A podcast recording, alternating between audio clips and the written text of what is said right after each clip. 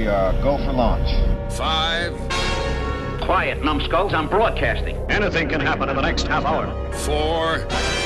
My friend, we cannot keep this a secret any longer. This whole thing is insane. Three.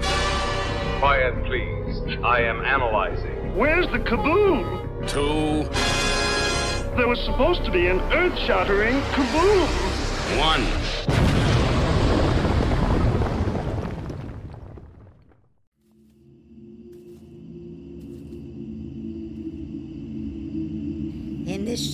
Shroud he finds his domain. A vampire stalking, blood pumping through his veins. In a darkened alley where lamplight fails, his hunger grows as night's dark cloak prevails. Eyes like embered coals gleam with dark intent. He hungers for a taste, his dark thirst never spent. Silent as a wraith, he moves with ghostly grace, drawing nearer to his prey in that forsaken place. Moonlight offers glimpses, revealing pale white skin. As he closes in, the prey feels the dread within. Heartbeats quicken, fear casts its blinding spell. In the alley's depths, where terror starts to swell. With a predator's grace, he descends from the night, cloaked in dark allure, a sinister delight. Whispers of his breath, like chilling winds caress, as he sinks his fangs the prey's final distress. In the alley's depths, a life's essence fades as the vampire feeds in dark, unholy shades. A tale of terror where evil takes its reign. In the shadow's shroud, he leaves his haunting stain.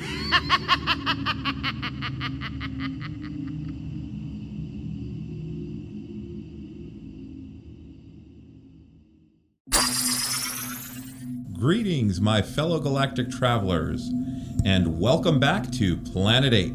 This is your mission commander Larry speaking to you from our hidden base.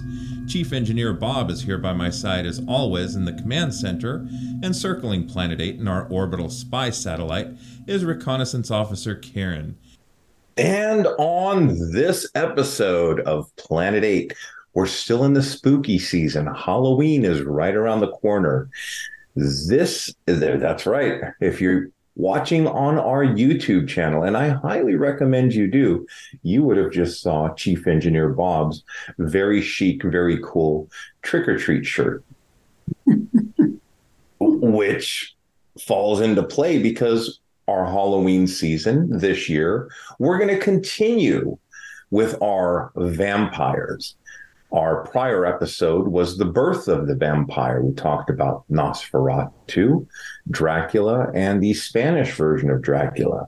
This go round, we're going to talk about some of our, well, if not favorite, what we thought were interesting vampire films. um, and, and some we'll, may have a different opinion on what was interesting and what was not, but we'll get say. into that. It's, it's all in the eye of the beholder. We'll, yeah, we'll get into our picks and why we picked them. And uh, you know what? Let's just throw it up to the satellite. Walker, take it away. All right. Thanks, Larry.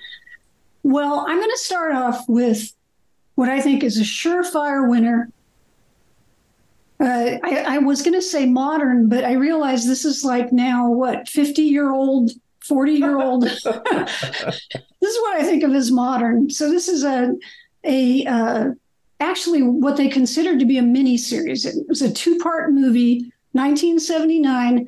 I am talking about the great Salem's Lot. This, so, is, if nothing else, it's a modern classic. How's it's that? A, yes, nice way to put it. Modern classic.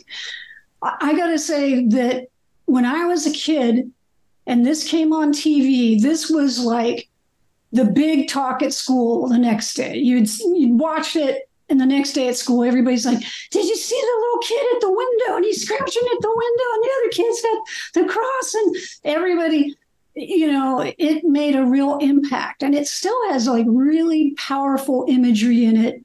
It has a really great story. So it's based on a novel by Stephen King.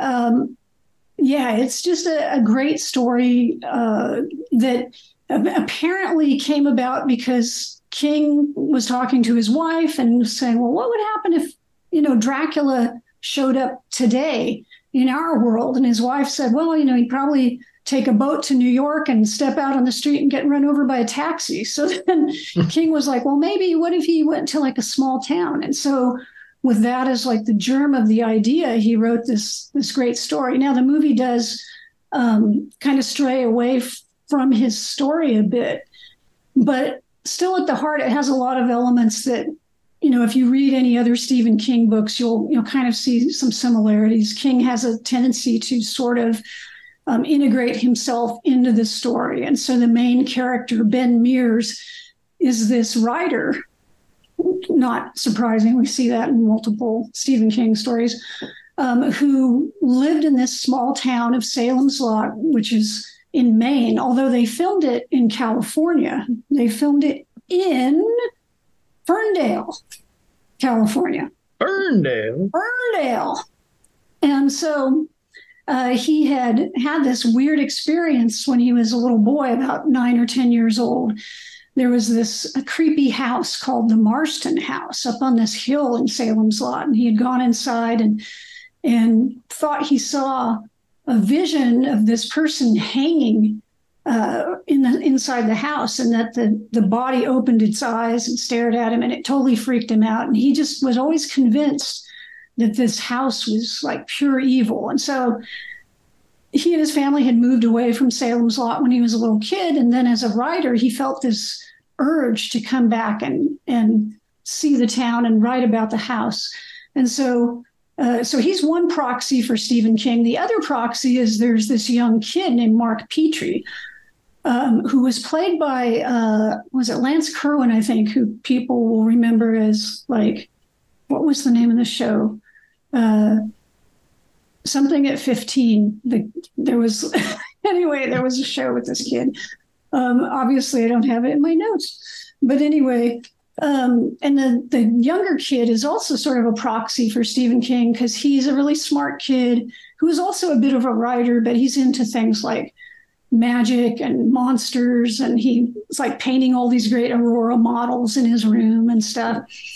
Um, so we have these two disparate characters who will be brought together because of events occurring because their stranger shows up in town, Mr. Straker. And he uh, opens this antique store and he said, Oh, my partner, Mr. Barlow, is going to show up. And so, anyway, if anybody's seen it before, uh, you recognize that eventually all the different people in the show are kind of in the town are pulled together through the machinations of uh, Mr. Straker because Mr. Barlow is actually a vampire, and he is one of the coolest looking vampires. He's basically looks a lot like the vampire in Nosferatu, only I don't know, like amped up 10 times. He's like really satanic looking, really demonic. And for me, I, I kind of feel like that's the way vampires should look. They should not be like these suave gentlemen who can, you know, mix with society. They should look like hell beasts, you know? So, and he makes quite an entrance in the movie. That was another thing all the kids were talking about. And did you see? And then he, the ball came through the window, and then the kid stood up. Ah. Everybody was freaking out over that too. So yeah, I don't want to like go plot like detail by detail in the plot, but I do want to say that um, I think that vampire design was really impressive. I think it made an impact on you know a lot of other people uh, further on in in future movies. And yes, you could say it was derivative of Nosferatu, but they did a lot of other things with it. Another neat fact is that the actor who played uh, Mr. Barlow was Reggie Nalder. Now, Reggie Nalder also was in Star Trek. and he played the Andorian ambassador in Journey to Babel. So, shut your mouth. Yeah. Are you serious? I am. I did oh. not know that. He's just a kind of a thin, creepy looking dude, or he was. So he was perfect for that kind of a role. Um, so I think you know it's a, it was a really well done film. I think it had all these great elements in it that some of them were very stereotypical, you know, with like the spooky house and the stranger in town and the children disappearing, but it was all put together in a really impressive way. Um, I know one of the things with the, like the kid at the window scratching, they basically put a kid on the back of like a crane and blew smoke around him and then they filmed it in reverse so when he's swooping in they're actually pull they had pulled him back and the smoke had like been blown in but it looks like it's sort of forming around him so it gave it a really weird otherworldly look for his movements they tobe hooper i listened to his commentary have to say not the most exciting commentary so i wouldn't the, the blu-ray is a bare bones disc. So if you get the Blu-ray, you're you're not going to get a lot of special. Basically, you're not going to get anything special. Tobe Hooper's commentaries on it, um, and he mentions how they did these effects. Um, you know that he didn't want to do wires because wires are too obvious and everything. So they came up with this crane effect and doing it backwards and stuff. Very effective. Really looks like creepy and otherworldly.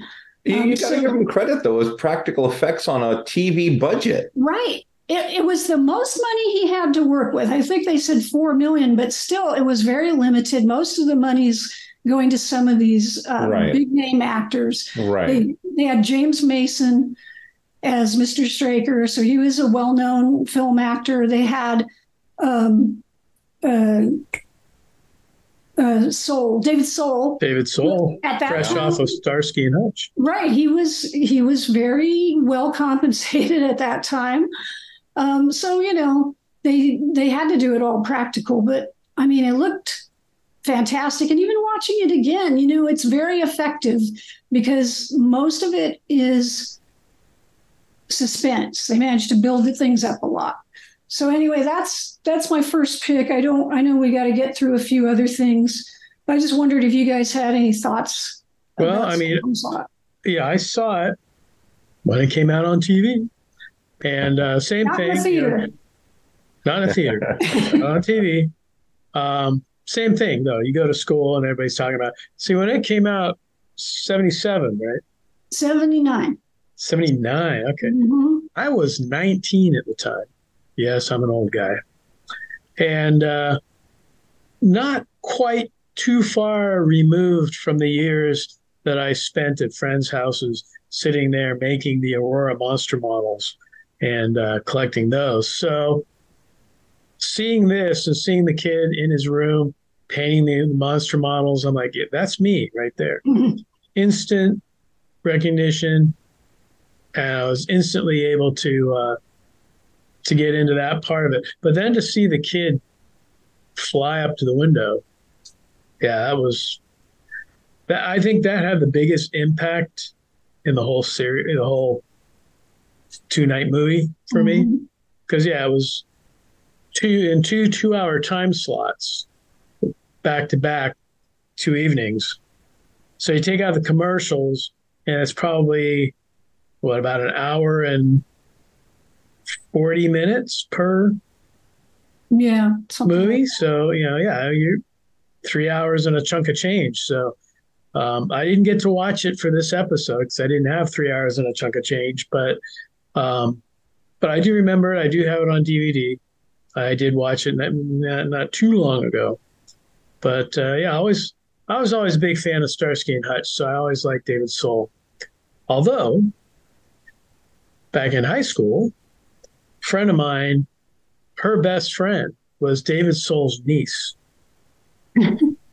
and so there was that kind of connection there. Although she didn't have a lot of nice things to say about David Soul, but Ooh. yeah. Okay. We'll save that for like Planet 8 gossip episode or something. but no, I enjoy, and you know, spoiler alert, at the end, he and the kid go off like they're going to be vampire hunters. And I'm sure it was trying to set up maybe a follow up series or a sequel film or something, but I don't think that ever really came to be. Yeah, not with the cast. I think they did some sort of thing years later, but I think they did like a remake or something, but there was also a remake. Yeah, but that was an actual movie, right? It wasn't like a. I think there was a t- another TV movie. Oh, really? Okay. That they did, yeah. Maybe with Rob Lowe. What about you, Larry? You know, I remember. So around that time, we had, or, or before Salem's Lot, Kolchak, The Night Stalker, The Twilight Zone, Outer Limits. Um, Night Gallery. You know, there there was there was some macabre and, and horror on TV, but yeah, this had an impact. It was everyone was talking about it. Like you said, you know, next day you go to school. The um I always say this, this is pre CGI, so it was practical effects. Um, you know, filming some of the scenes backwards or you know having the actors move backwards and then replaying the film and it gave it this otherworldly, odd kind of texture and feel. Um, it, it, was just so good. And even after all these years, um, I would say if you have not seen the original Salem's Lot, you you really need to um, dedicate a, a, a bit of time. Um, if it's on Freevee or I'm I'm not sure where it's at. Um, we'll talk more in the Sensor Sweep about uh, Best Buy discontinuing physical media. Um, but you know, if you have it on, you have the ability to get on DVD or you know whatever. I, I would and uh, enjoy it. it. It's a great moody film to watch around Halloween as well. So, oh yeah, definitely. Yeah, you, you, hear anyone scratching at your window and it's a kid, don't open them. don't let that kid in. That's right. Yeah. But uh, very enjoyable. Yeah. Um, you know, and it's funny because if you think about it at the time, this was like a two night, you know, like CBS movie night or ABC at the movies. Who was doing, you know, something like that at the time? Yeah. Nobody. And it's funny too, because even though like different people had gone after the rights, there were a lot of folks who said, you know, this may not be filmable. They weren't sure that they could take that book and actually turn it into, you know, uh, uh, at first they thought about a movie and it was like, ah, it's too too long. And So then it went to TV, and uh, there was still some question about can we really turn this into a TV, mm-hmm. you know, a TV movie? And yeah, they wound up doing the two night thing. Um, but it, you know, they did a great job. Still holds up today. Yeah. Okay, cool. Let's uh, let's move the vampire train along. Let's kick it back to the chief, Bob. What do you got for us? Well, being that I grew up in the San Francisco Bay Area and spent a lot of time in my youth, my summers out at the boardwalk in Santa Cruz, ah. I had to choose the Lost Boys. And uh, Lost Boys was written by Harvey Bernhard and directed by everyone's favorite Joel Schumacher, who, uh, as you may well know, did Batman Forever and Batman and Robin. Uh, but he also did a movie called Eight Millimeter, which I thought was really good, and I would recommend people watch Eight Millimeter.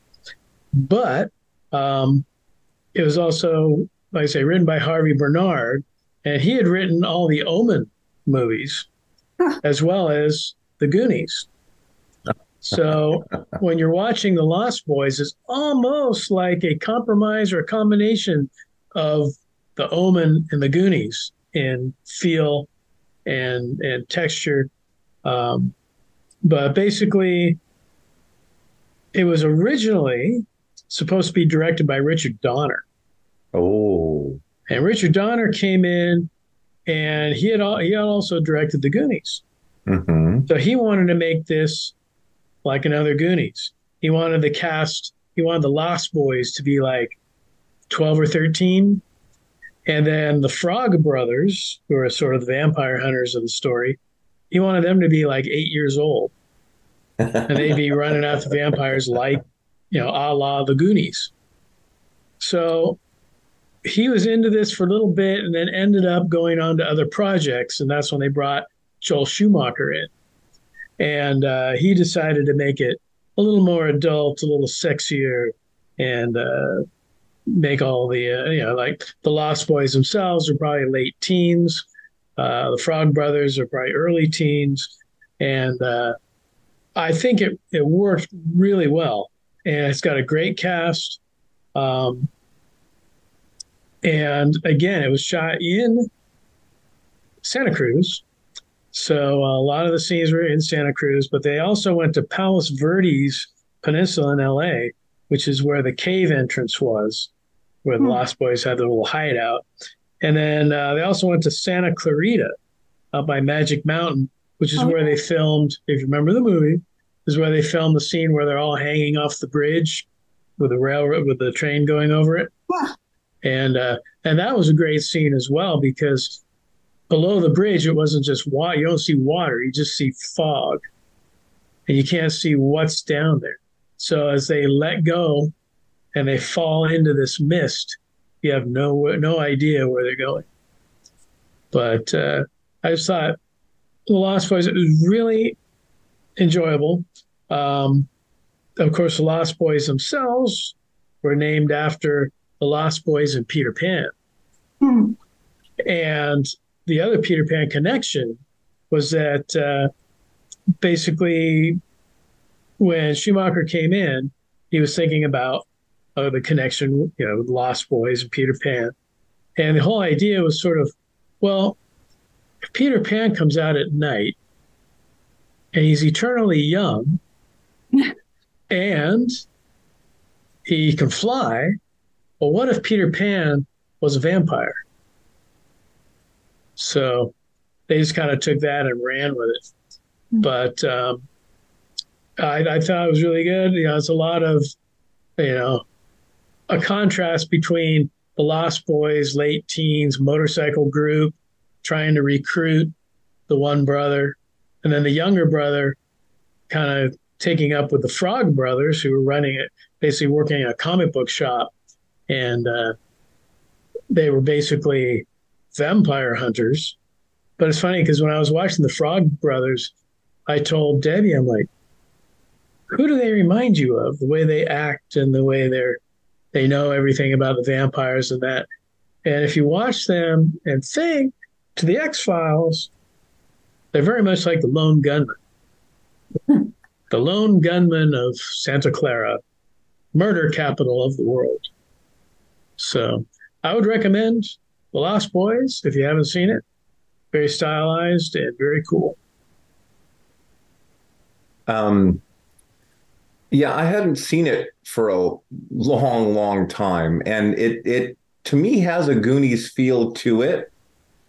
Um, there's some frights to be sure, um, but and then there's some good jokes, some good humor, especially with the Corey Feldman and um, I can't think of the other actor's name, but uh, you know they pretend like they're these badass vampire killers, and then when the dude who hits the wall, they're like, what? you know. um, well, that's the thing when they first, when they first finally come face to face with vampires, they're all they're not in their coffins. They're all hanging upside down from the top right. of this cave. and they go up there. It's like, well, they're asleep. We can stake them. And then, of course, one wakes up and they're like, "Oh my god!" There you yeah. Had to run out of the cave and get chased out. What's cool too in uh, watching these vampire films with Jasmine, um, you know, she doesn't watch half the crap that I watch, all the horror and sci-fi, and so she started asking, "Well, why aren't they in coffins?" Because up to that point, all the vampires had some form of yeah. coffin some of the coffins had native soil. Um, and I'm like, well, these are different kinds of, of, vampires. And as we go through the films uh, tonight, uh, there, there's different rules to different depending on the kind of vampire that they're portraying in in the uh, movie. and uh, she was like, "Oh," she says, "like Twilight." I'm like, "Those weren't real vampires, but yeah, like Twilight." Um, I can guarantee you, none of us picked a Twilight. yeah, that's that's Um, not going to make a list. but it was it was cool, you know. Um, they invited spoiler alert, they invited the head vampire because he's dating their mom to dinner, and so when they fed him raw garlic, uh, it it didn't hurt him, and and his reasoning or you know the the rule was that well you invited me into the home so you have no power over me, so the crucifix, the garlic, all that stuff didn't work. It did later on when he wasn't invited. Um, but you know, they all have their their own logic. So, but a fun movie. Uh, uh, yeah. 80s soundtrack. So, you know, I was gonna Very Say- much an 80s soundtrack. Yeah, this is very much an 80s film for me. I remember seeing it when it came out, and um, a lot of the musical choices were interesting. Uh, I remember Echo and the Bunnymen doing the Doors song, "The People Mhm. People Are Strange." Yeah. And it- that was when there was sort of a resurgence of interest in the Doors. I remember Rolling Stone had done that big cover with Jim Morrison saying that, well, something like he's the sexiest man, dead man, or something like that. And I felt like Jason Patric, they sort of, with his hair and everything, like they were kind of going for that Jim Morrison look. Um, And yeah, and Keith Su- Su- uh, Sutherland uh, is the head vampire.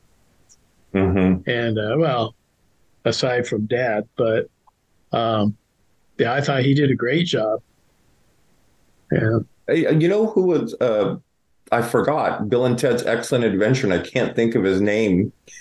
Uh, played one of the vampires, a very Oh. badass vampire. What's that? yeah, you're right. It's Yeah. uh, I can't Bill. think of his. There you go. Yeah. It's uh what is his name? Gosh, uh, let's see. Can I find it quickly? No, I can't find it quickly. But But yeah, I mean, all the vampires are, you know, handpicked by Hmm. Joel Schumacher, and uh, he did a great job at casting.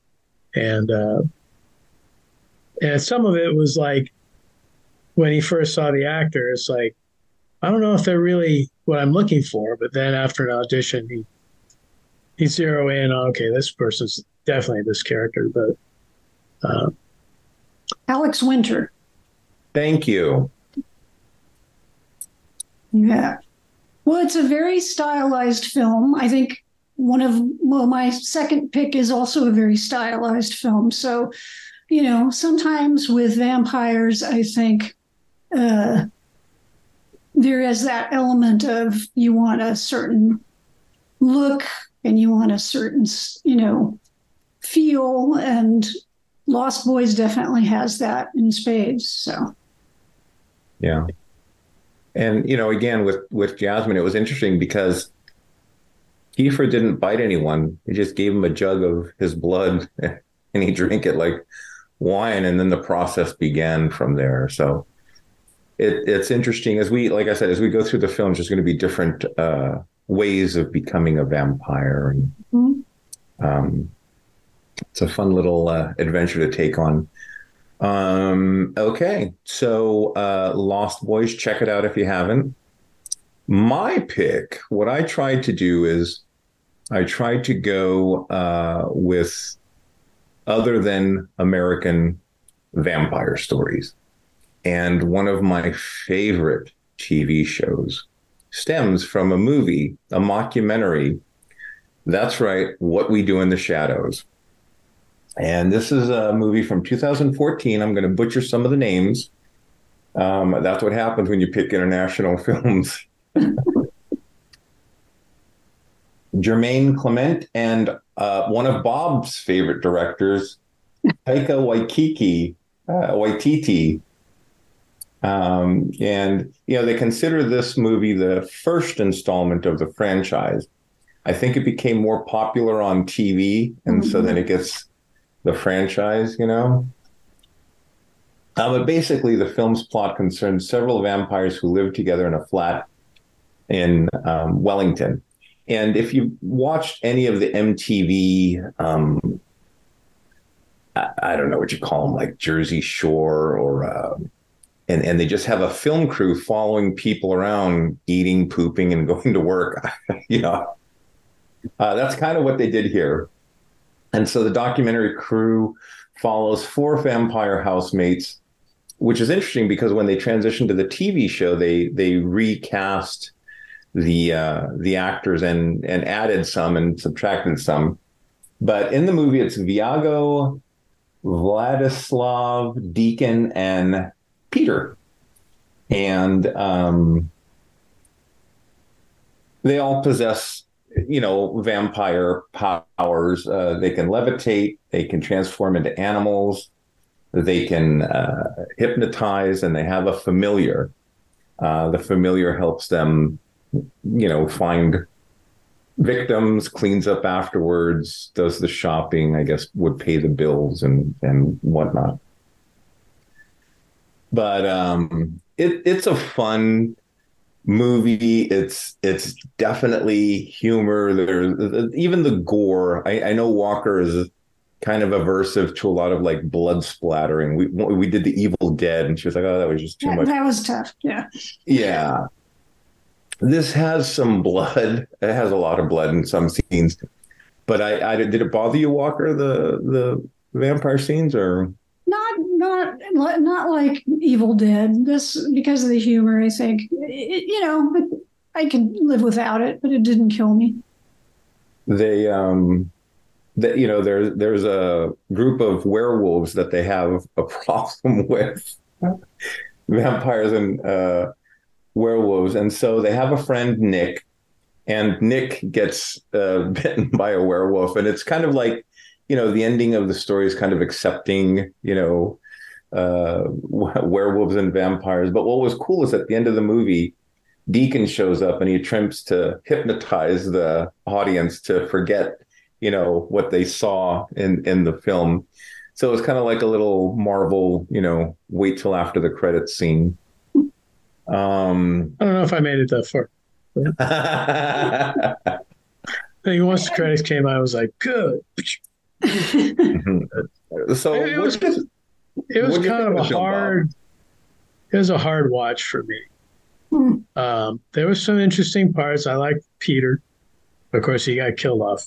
He, he did. But uh, yeah, I was just. I don't know. Maybe maybe I'm jaded against Taika Waititi and his his other films I've seen, which, you know, we've talked about some of them before.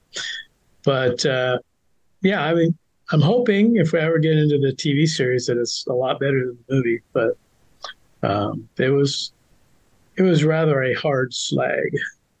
I think the TV show is similar yet better. Yeah. Than than the movie. Yeah, uh, I, I agree. Yeah. I was going to say I, I liked the movie, but I really, really loved the TV show. I, yeah, I enjoy the movie. I think it's different. I think, um, you know, it is a basis and a foundation for what they do in the TV show, mm-hmm. um, which is oh God, so good. But we're not doing TV; we're doing movies. so I, I went with this. Um, so you you've seen this movie before, right, Karen? Yeah yeah, it's it's fun. It's interesting, uh, a little different. Mm-hmm. And um, if you guys haven't seen it, uh, Bob won't recommend you do, but I will. um, I was joking around earlier. One of my picks was going to be Ganja and Hess, but we've already covered that film. So Yeah, anyway. there's no chance I'll watch that. So. Not even for the podcast. We'll, we'll watch it again. Well, let's go ahead and kick it back up to the satellite. Walkie, what do you got for us? Okay. So, my second pick, second and final pick for the evening, uh, is a 1983 film called The Hunger, directed by Tony Scott, little brother of Ridley Scott. Ooh. So this film is highly stylized. Um, basically, I, I, might say it's style over substance. Um, but but I, I think there's a lot here to like. I would not say it's a perfect film by any means, um, but I think it's a very interesting film.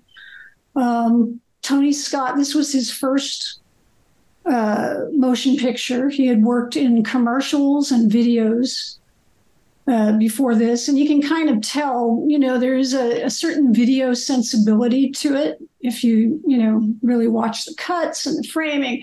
And this guy is really concerned about, you know, the lighting and, you know, the angles, and every scene is set up a certain way, and the production design is very specific. And so it is, you know, maybe more about how things look than about the narrative.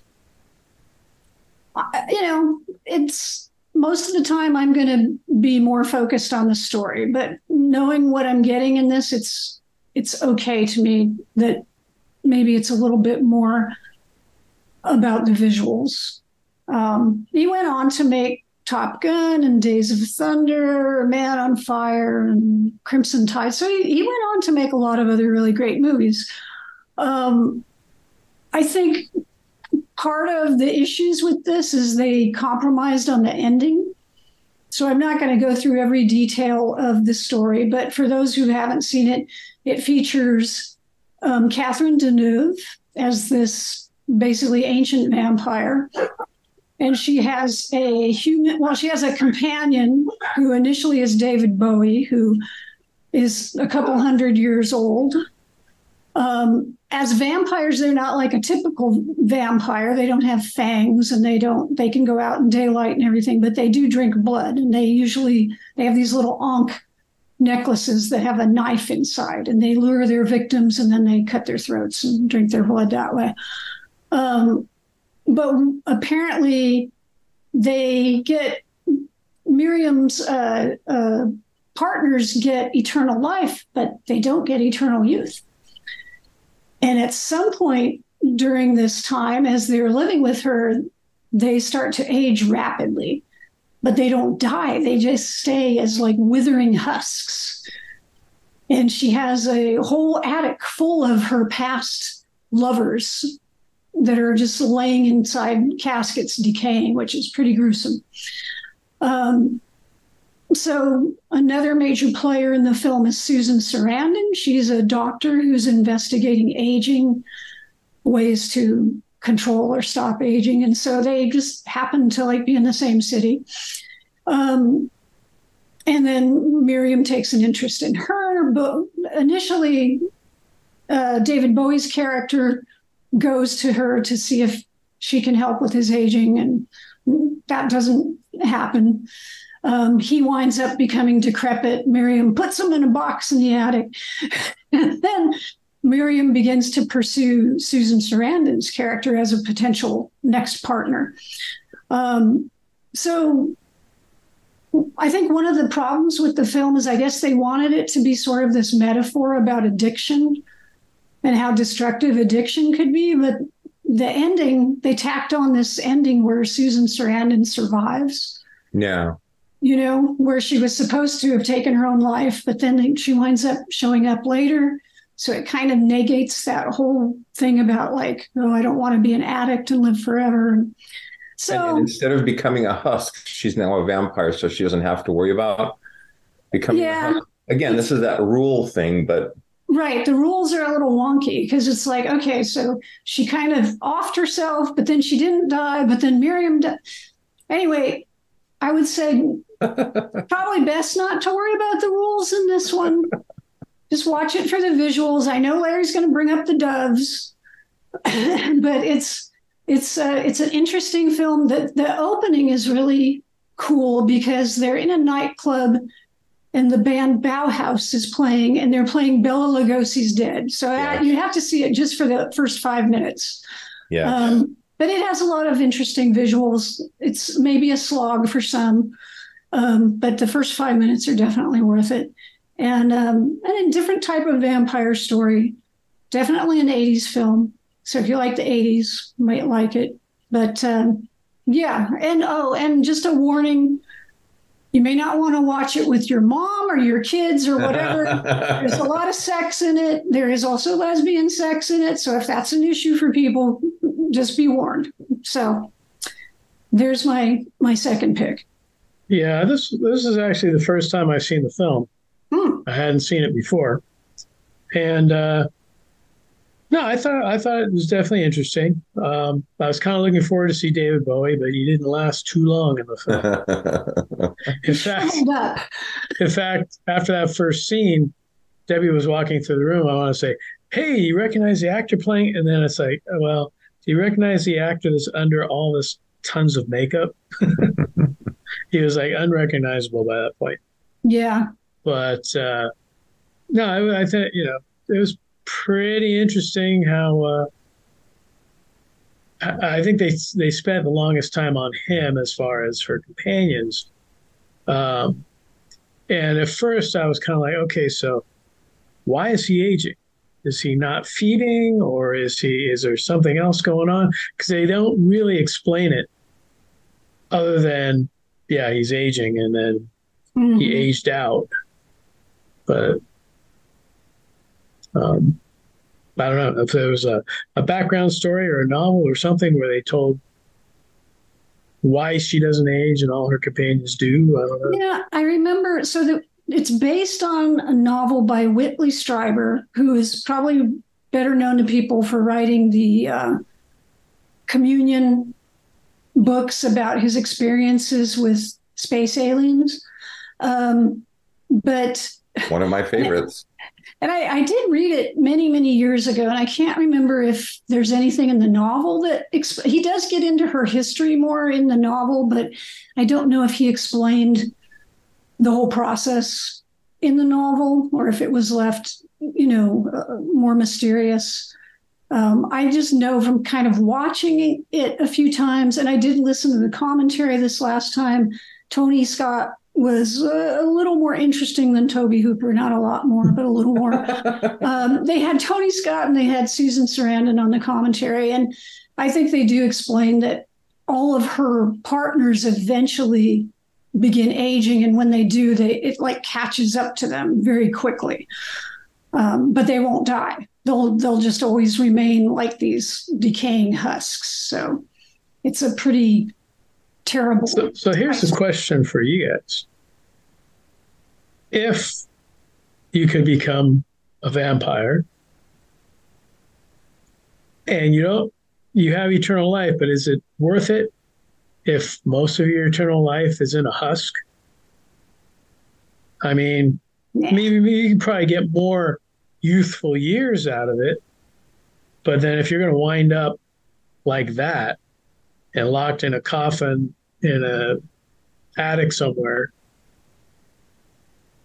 is it worth it?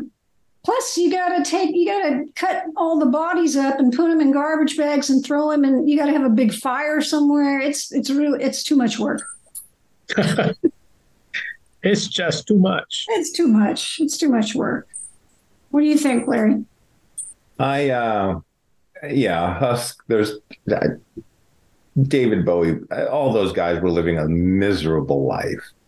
Um, so no, I, you know, I, I'm more of like a vampire Lestat where, you know, you just kind of go and go to sleep for a while, wake up in a century and just kind of acclimate to, you know, Blu-rays instead of VHS or, you know, whatever the modern, you know, parts of living are. I want to be like uh, Lon Chaney Jr. in Son of Dracula and be able to coffin surf down the swamp. He gets up of the coffin and he's just like going down. I did think it was interesting when uh, Bowie and Deneuve were talking, you know, when he's still youthful. And the whole thing is, I'll love you forever and ever. And then it gets to the point where he's pretty old. And he asked her, you know, will you love me forever and ever? And she can't answer. And then he says, kiss me. Oh, And she tries, but then she's like, I can't do it. And then I think at that point he realizes that forever is not a long time and forever is over right now. Yeah, her forever and his forever, or the They, other. false promises. So right. Right. Right. She she knew what would happen eventually, but she wants companionship, so she lies to them.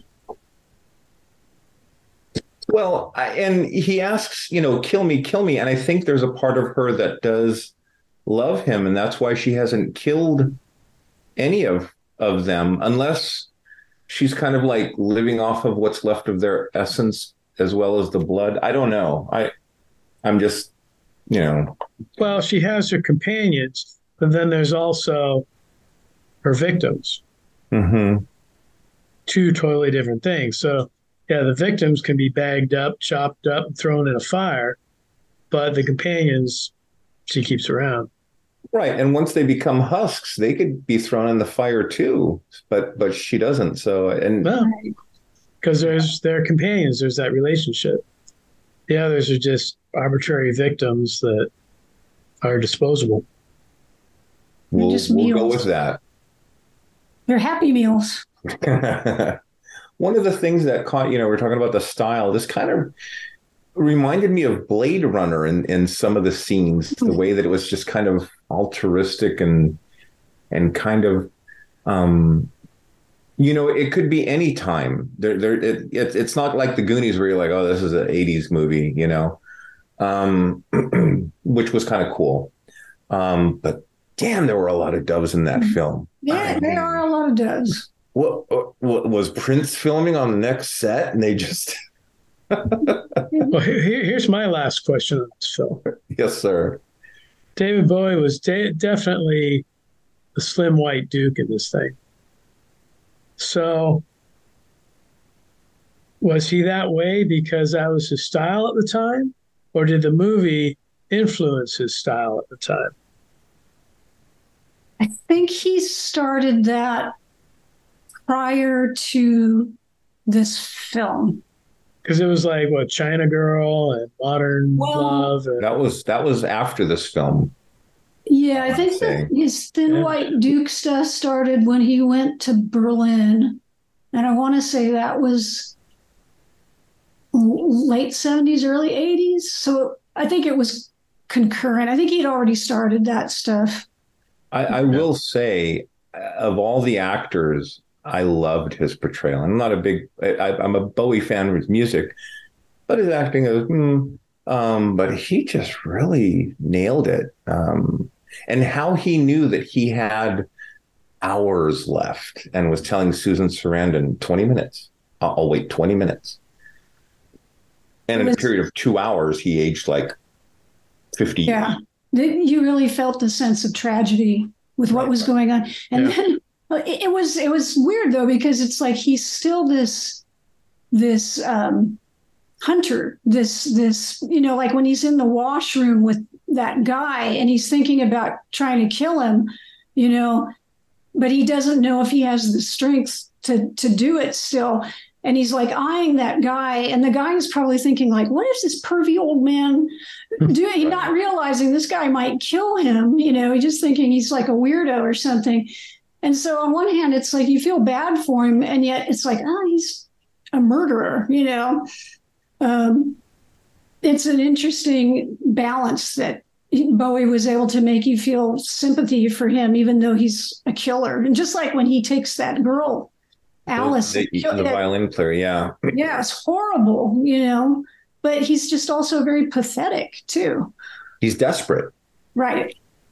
and um, the ending was was brilliant. All the husks coming out and just kind of If they had just left it that way, right, with them all attacking her and then her going, I think that would have been a perfect ending. yeah. But the way they ended it, Eh.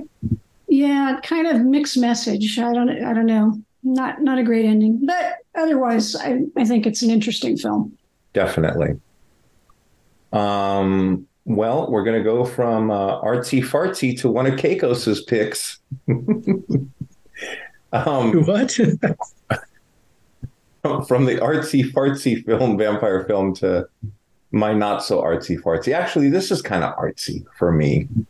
Um, Let the Right One In. This is the original um, from back in 2008, and it's a Swedish romantic horror film. again, pardon my pronunciation, by Tomas Alfredson. And it's based on the 2004 novel of the same name by John Ajvide Lindqvist, who also wrote the screenplay for the film. And the film tells the story of a bullied 12 year old boy named Oscar, uh, who develops a friendship with a strange child uh, in a suburb of Stockholm. And, um, you know, Oscar is uh, bullied. And uh, he he when you when you see him, he looks like he gets bullied. he just has that look, the poor kid. And um, it, the film opens with him like with a little pocket knife stabbing a tree, saying, you know, "Squeal, piggy, squeal," or something like that. And there's this uh, what appears to be a little girl on the monkey bars, and you know, this is like winter, so there's snow, and he's bundled up, and she's just there in like you know, dressed in a sweater. And um, they have this brief conversation, like, "What are you doing? None of your business." Well, I don't want to be your friend. Well, I don't want a friend you know they're 12 year old kids and so they're they're having that kind of banter and so he goes to school uh, he lives with his mom and uh, I, I, guess they had separated and you know his father lives uh, on a farm and um, ellie is uh, is the the girl's name who happens to be a vampire. And they don't really get into her history in the film. I, I want to get the book um, but she's like a 200 or 400 year old vampire, and and she was made into a vampire when you know 12 years old, and um,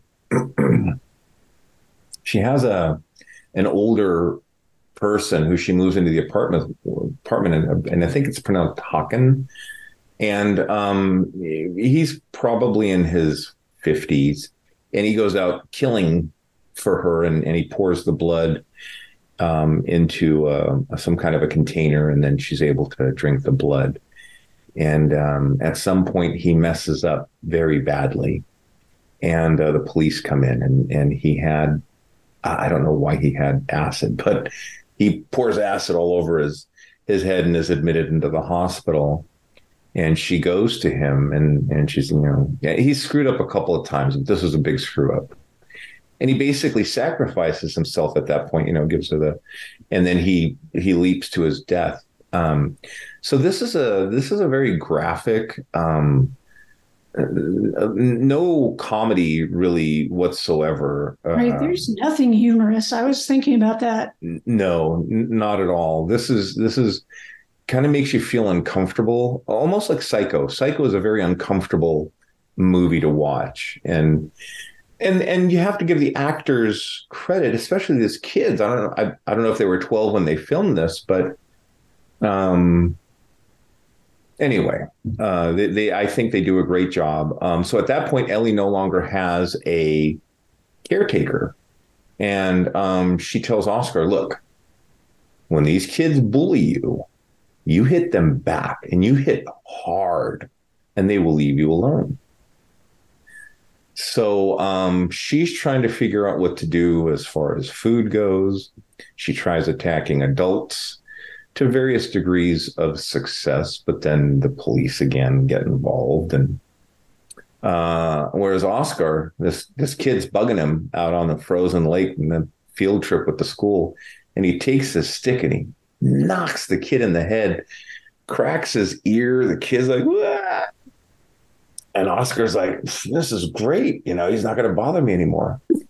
And at some point, Ellie comes to his house. His mom's working at nights and says, Can I come in? Vampire rules. And he's like, yeah, Come in. And she crawls into his bed with him. You know, it's like two in the morning. And he's like, uh, You're cold. She's like, Yeah. You know, whatever that conversation is. And and Ellie says, I'm not a girl. Does that bother you? And Oscar's like, no, I'm fine with it. anyway, excuse me, sorry. Um, they they wind up falling in love, and and it turns out that Ellie is a, a eunuch. Was was um, castrated fully um, as a youth when whoever the vampire was that made her into a vampire, and uh, what was what was kind of an interesting scene to me is Oscar, you know, she she tells him, "Look, I'm a vampire," and then blah blah. and he says, um, she's like, I can't come in unless you invite me. And he's like, oh, well, I, I guess you. So she, he convinces her to walk in without being invited.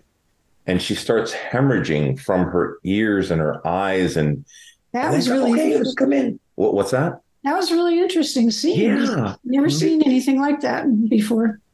as far as the vampire lore goes and but it to me this the, the love story really spoke to me in this doesn't matter you know if you're a boy or a girl doesn't matter if you're the undead. Um doesn't A, a young serial killer in the making. a young serial killer in the making to, to feast. I mean she she does take their money too but anyway. Um and she cares for him and he cares for her. But she says look i have to go. I can't stay here anymore because of what i've done.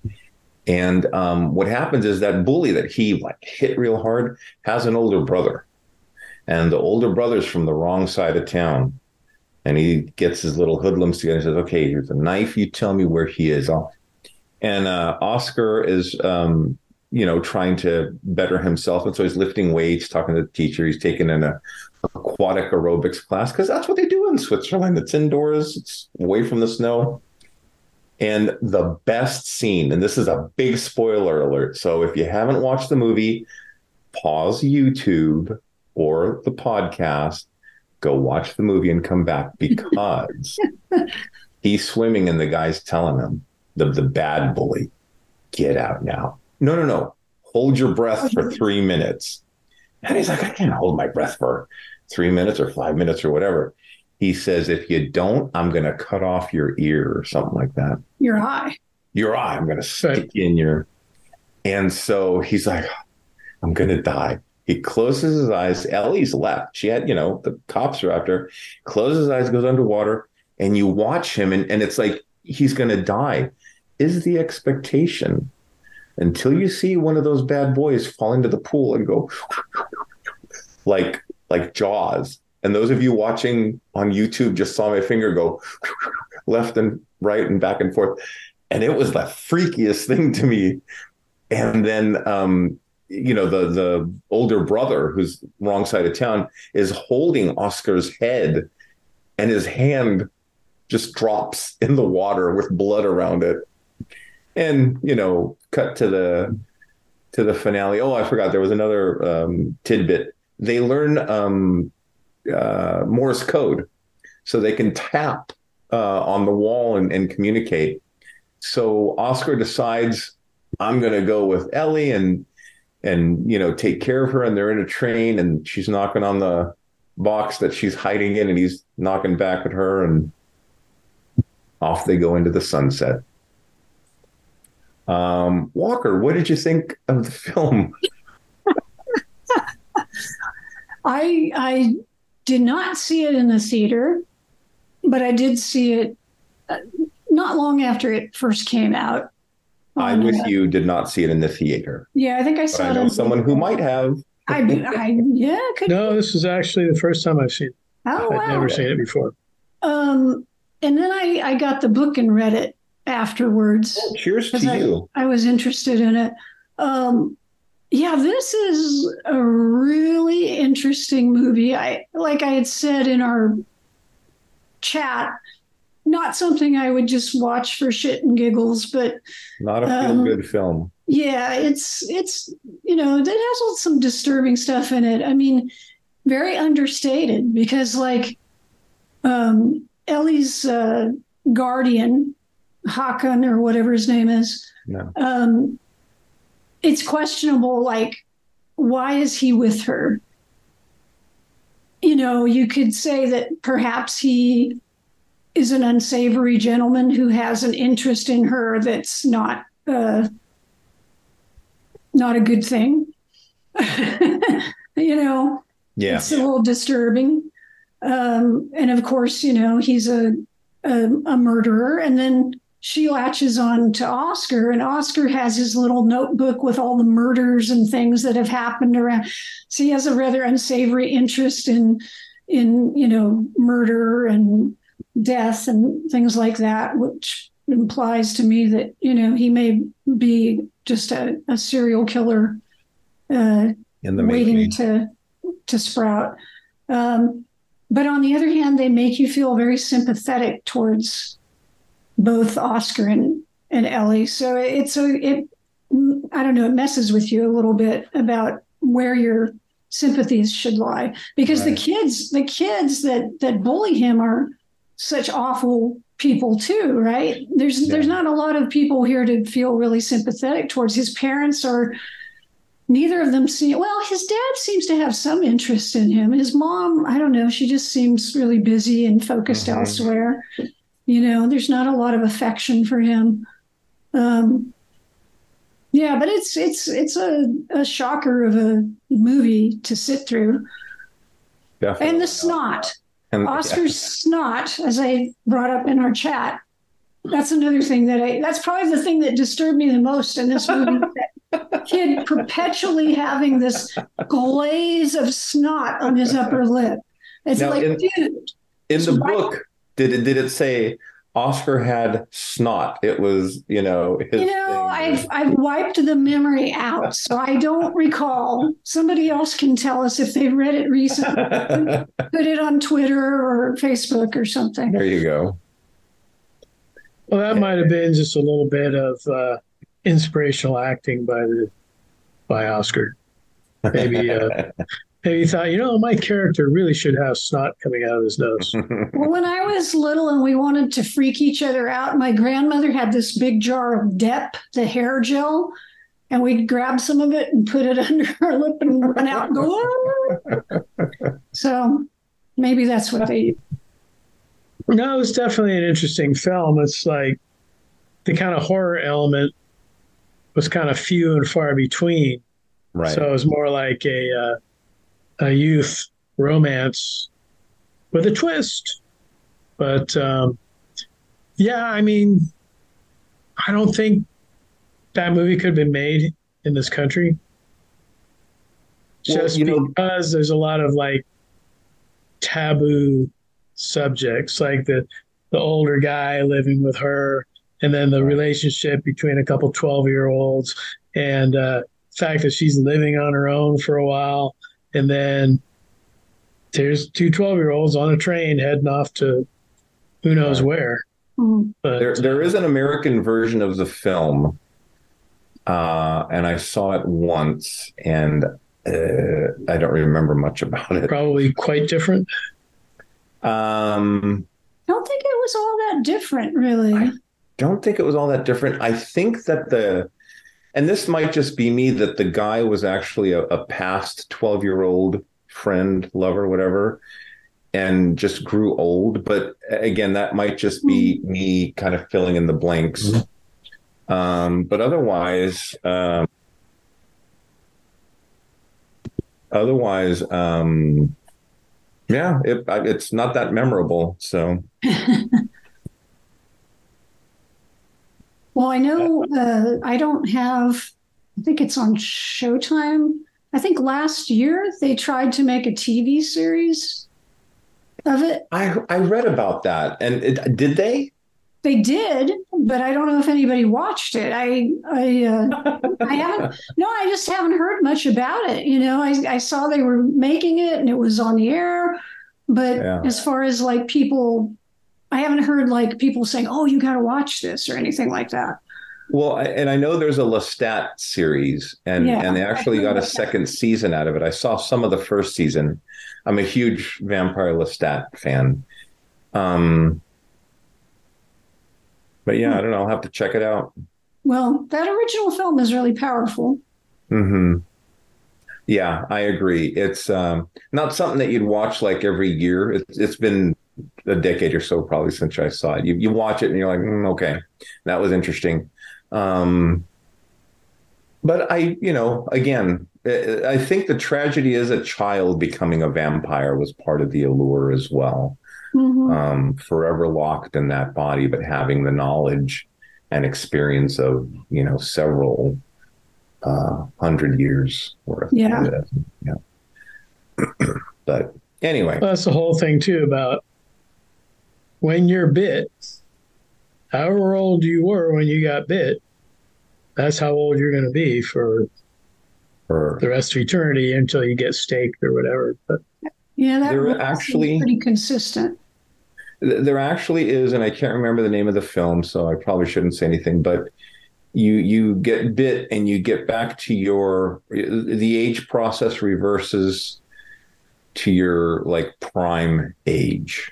Hmm. And I, I don't remember. I'm watching so much stuff right now for the podcast, and just because it's Halloween. And speaking of Halloween, before we get into our Sensor Sweep, I think we wanted to do an honorable mention. Oh, we have. Well, Bob has one more. I still have one movie. Bob has one more movie. That's right. Sorry, Right. Bob. Take it away. You skipped over me. Just seeing if you were paying attention. Oh man, yeah, no. Um, I chose a movie that I usually watch every year around Halloween, and it was from 1985. All I can say is, "Welcome to Fright Night." One of my favorite films ever, not just vampire. Yes. So, Fright Night was written and directed by Tom Holland, but not everyone's favorite web swinger. Not that one. It's actually Tom Holland, the older Tom Holland, who uh, wrote and directed The Beast from Within, Psycho 2, Child's Play, uh, etc. And uh, he did this uh, with basically the only a seed of an idea of what if a horror movie fan figured out that his neighbor was a vampire. Hmm. And he kind of like floated that around for a while. He didn't really know where to go with it until he uh, he met with uh, the head of Columbia Pictures, and uh, his name was John Byers, and he suggested, well, if you were a horror fan and your neighbor was a vampire, who would you go to? Well, you go to Vincent Price, right? So that was the idea. You know, you go find a horror movie actor. Obviously, Vincent Price was not available for this movie, so they got Roddy McDowall, who was excellent in the role, Yeah. and uh, they name him Peter Vincent. Peter from Peter Cushing, Vincent from Vincent Price. So he's sort of a combination of Peter Cushing and Vincent Price, and he's a washed up horror movie actor who played Van Helsing type characters in the films. And now he's a horror movie host. And of course, we're all just very well familiar with all these different horror movie hosts that are around. In fact, we've had a few on the show. So uh, he goes to Peter Vincent to help him out. You got to help me out. My neighbor's a vampire. And of course, he doesn't believe it. So he calls up the neighbor, or actually, sorry, his two friends, it was Amy and Evil Ed. They go and convince Peter Vincent to help, mainly with a bribe from Amy. She had like a stock or bond or something. It was like $500, and she gave that to him to help out. So what he did was he called the vampire and said, Look, I need to do this.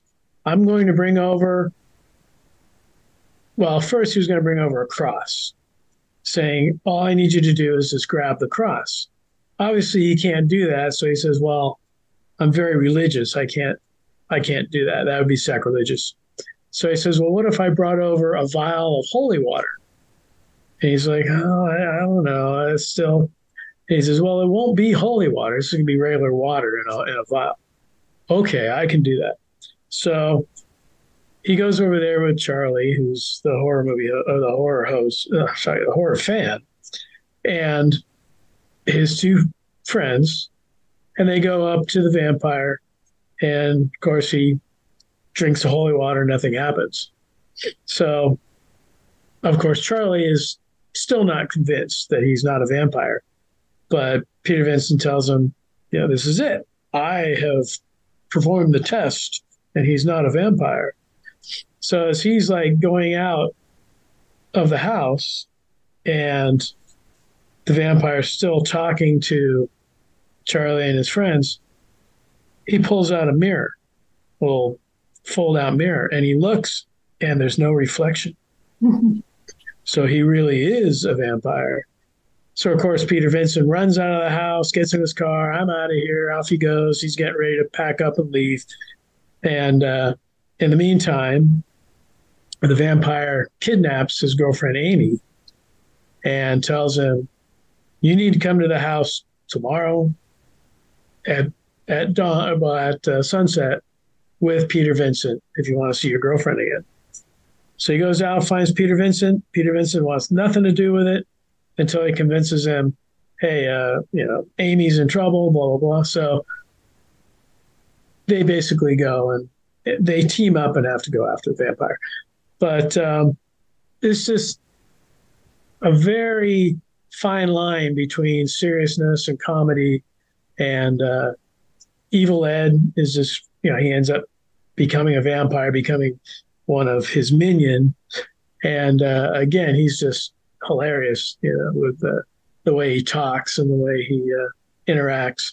And then um, Amy is played by Amanda Bearse, very Hmm. young Amanda Bearse, who would go on to play Marcy Darcy in uh, Married with Children. Yeah. And uh, yeah, I think William William Ragsdale played Charlie Brewster, and I read interestingly enough that he also plays a priest in the recent film Renfield. Huh. So he's he's You're brought right. into what's that? You were Yes. right. Yep. So he's still in the horror genre. You know, the That's guy that played Dandridge, the the vampire.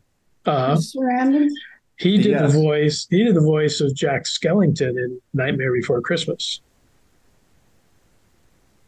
I thought. Uh, well, anyway, um, uh, Yeah, Chris in Sarandon plays the vampire.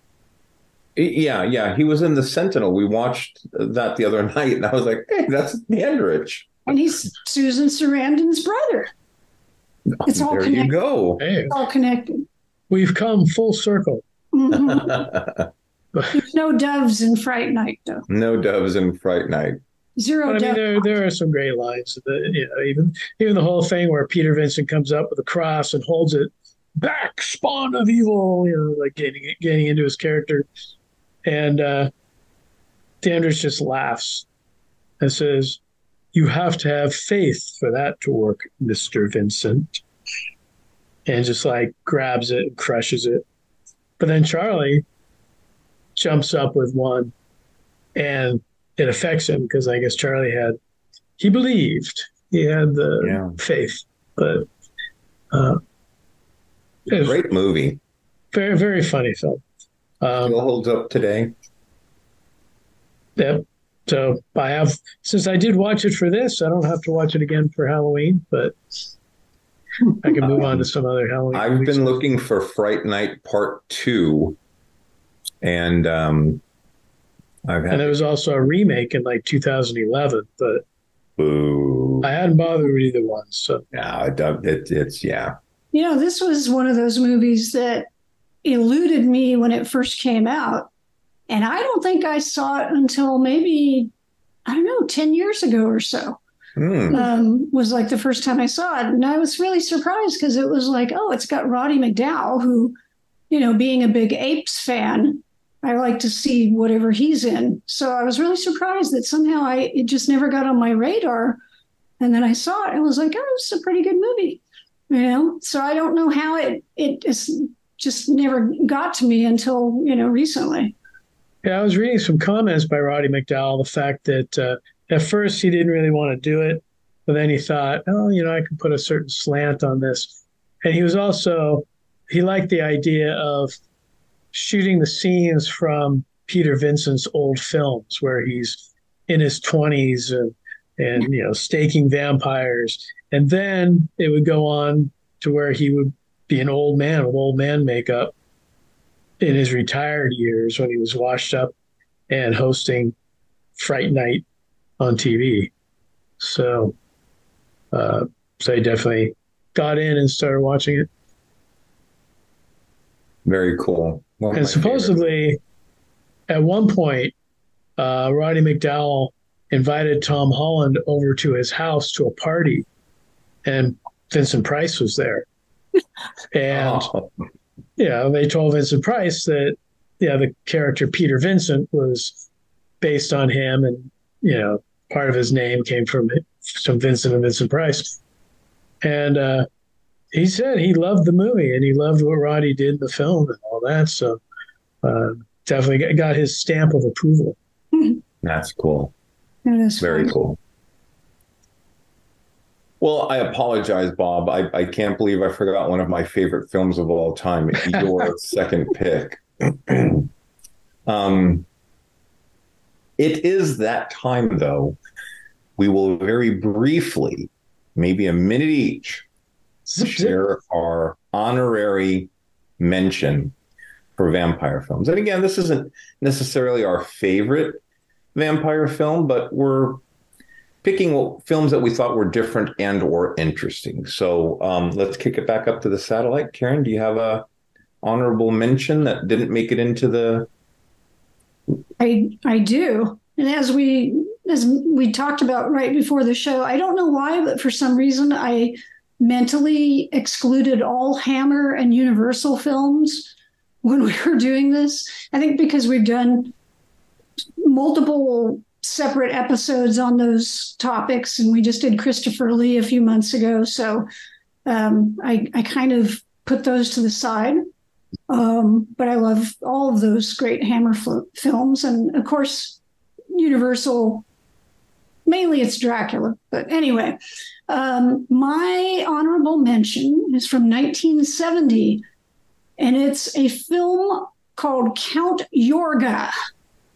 And Count Yorga uh, has a long history I won't go into here, but basically started out as a soft porn film and then turned into a horror film. Uh, and I think an effective one. It, it was one of those films that I remember as a kid watching on a late night movie and doing one of those constant turnarounds and really creeped out. So uh, I will definitely recommend it as sort of a very low budget, creepy vampire movie. Awesome. My honorary mention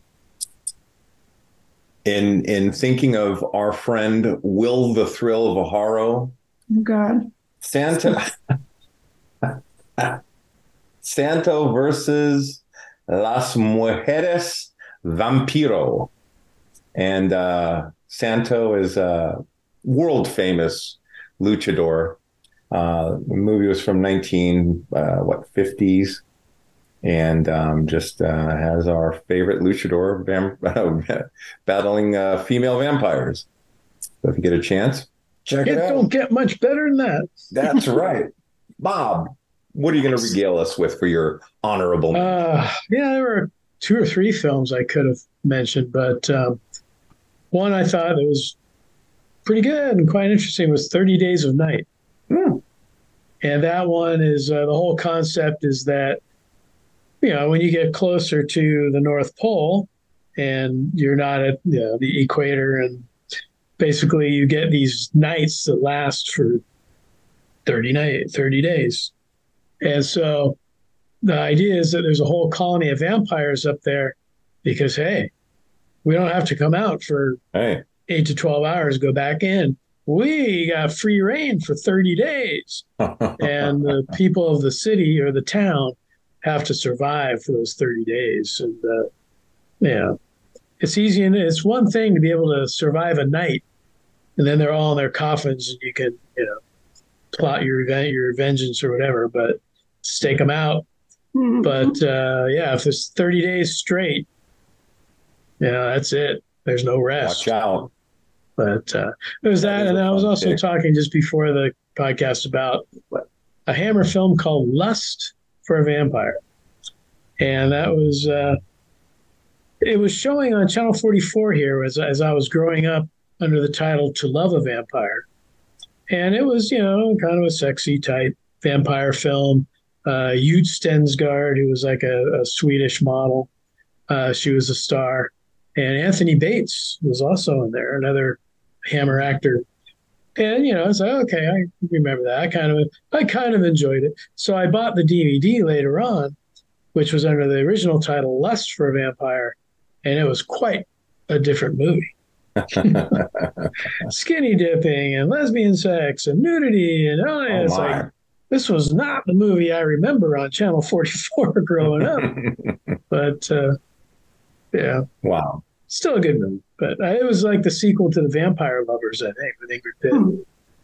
Interesting. All right. Well, my friends, share with us some of your favorite vampire films. Maybe not favorite, but what you think are interesting and or different. Our social media accounts, Facebook, Twitter, a comment on YouTube. Um, we're going to jump into our Sensor Sweep. Uh, Bob, why don't you start us off? What do you got to share with us this week? Well, I think uh, you know we're, we're running into a very long episode again, so keep it keep it quick, short. Being the Halloween season, and I, I usually watch a bunch of movies, you know, leading up to Halloween or Halloween episodes of TV shows, and you can check both those episodes of Planet Eight out, uh, where we talk about all that. This year, I'm reading a book, reading a Hmm. human book. And it's uh it's a gothic fantasy series of books.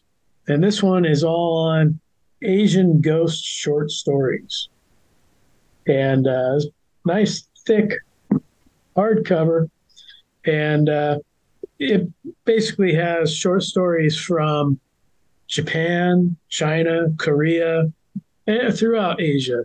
And uh i've read the first few and they're actually very good. It's it's a very different dynamic compared to ghost stories you'd have here in, in the U.S. So uh, very interesting, and I'll be reading that leading up to our favorite holiday, Halloween.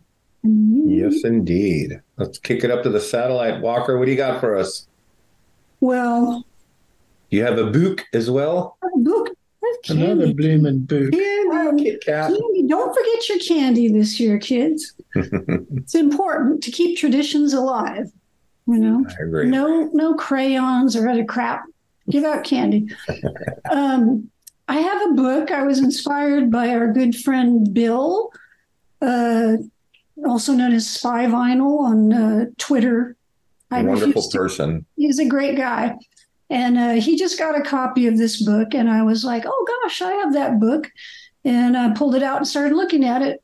Now, you may not be able to see it too well on the YouTubers because I have my virtual background on, Uh, but disappeared. this is the Universal Studios Monsters: A Legacy of Horror by Michael Mallory. Uh, this came out a few years back, but it's still just a fantastic reference material. Um, fun to just read, and it's got beautiful pictures from all the films in it. Has a lot of backstory and and uh, descriptions of all the different films, and so if you're in that universal monsters mood and who wouldn't be around halloween um, it's a great book. And a lot of times uh, you can find it on like amazon. But uh, i've also noticed a lot of times in the bookstores especially this time of year they may have it even in like the half price bins. So just keep your eyes open I love that book. it's it's a great book yeah it's a lot of fun. Yeah, half price books and uh, even deepdiscount.com. hmm A lot of times have really good Excellent prices. on- resources. thrift on books books. yeah thrift books is another good one too Hey, and like you said, you know, this is our favorite time of the year. This is the national holiday for Planet Eight, Halloween.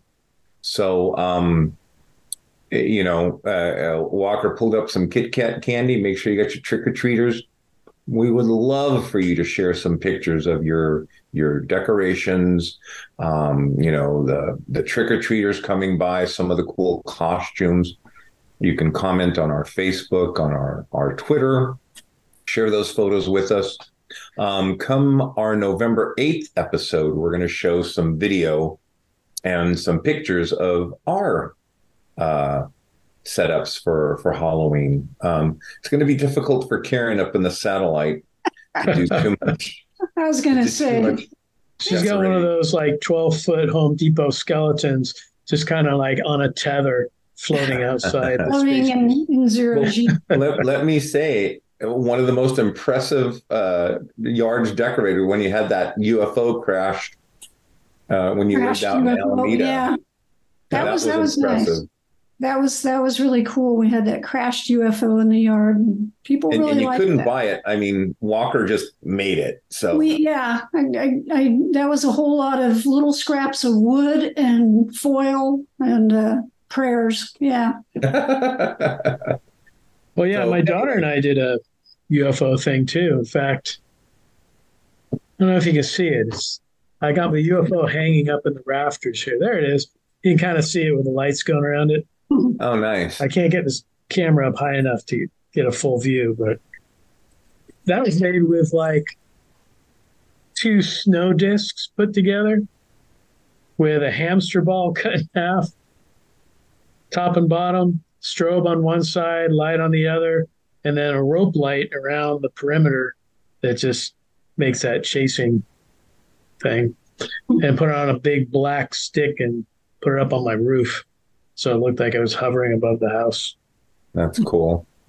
So Awesome. So, yeah, uh, come November 8th, we'll have our regular podcast. Stay tuned for what that's going to be. And then we'll have some cool shots of, of decorations and trick or treaters and all that. You know what we could do? If people put their Halloween displays on social our social media, and there's some that are pretty impressive, maybe we can show theirs too on that episode. Put it out there, kids. So submit your Submit videos and your November pictures, and we'll we'll throw a little something together, a little something something. Indeed.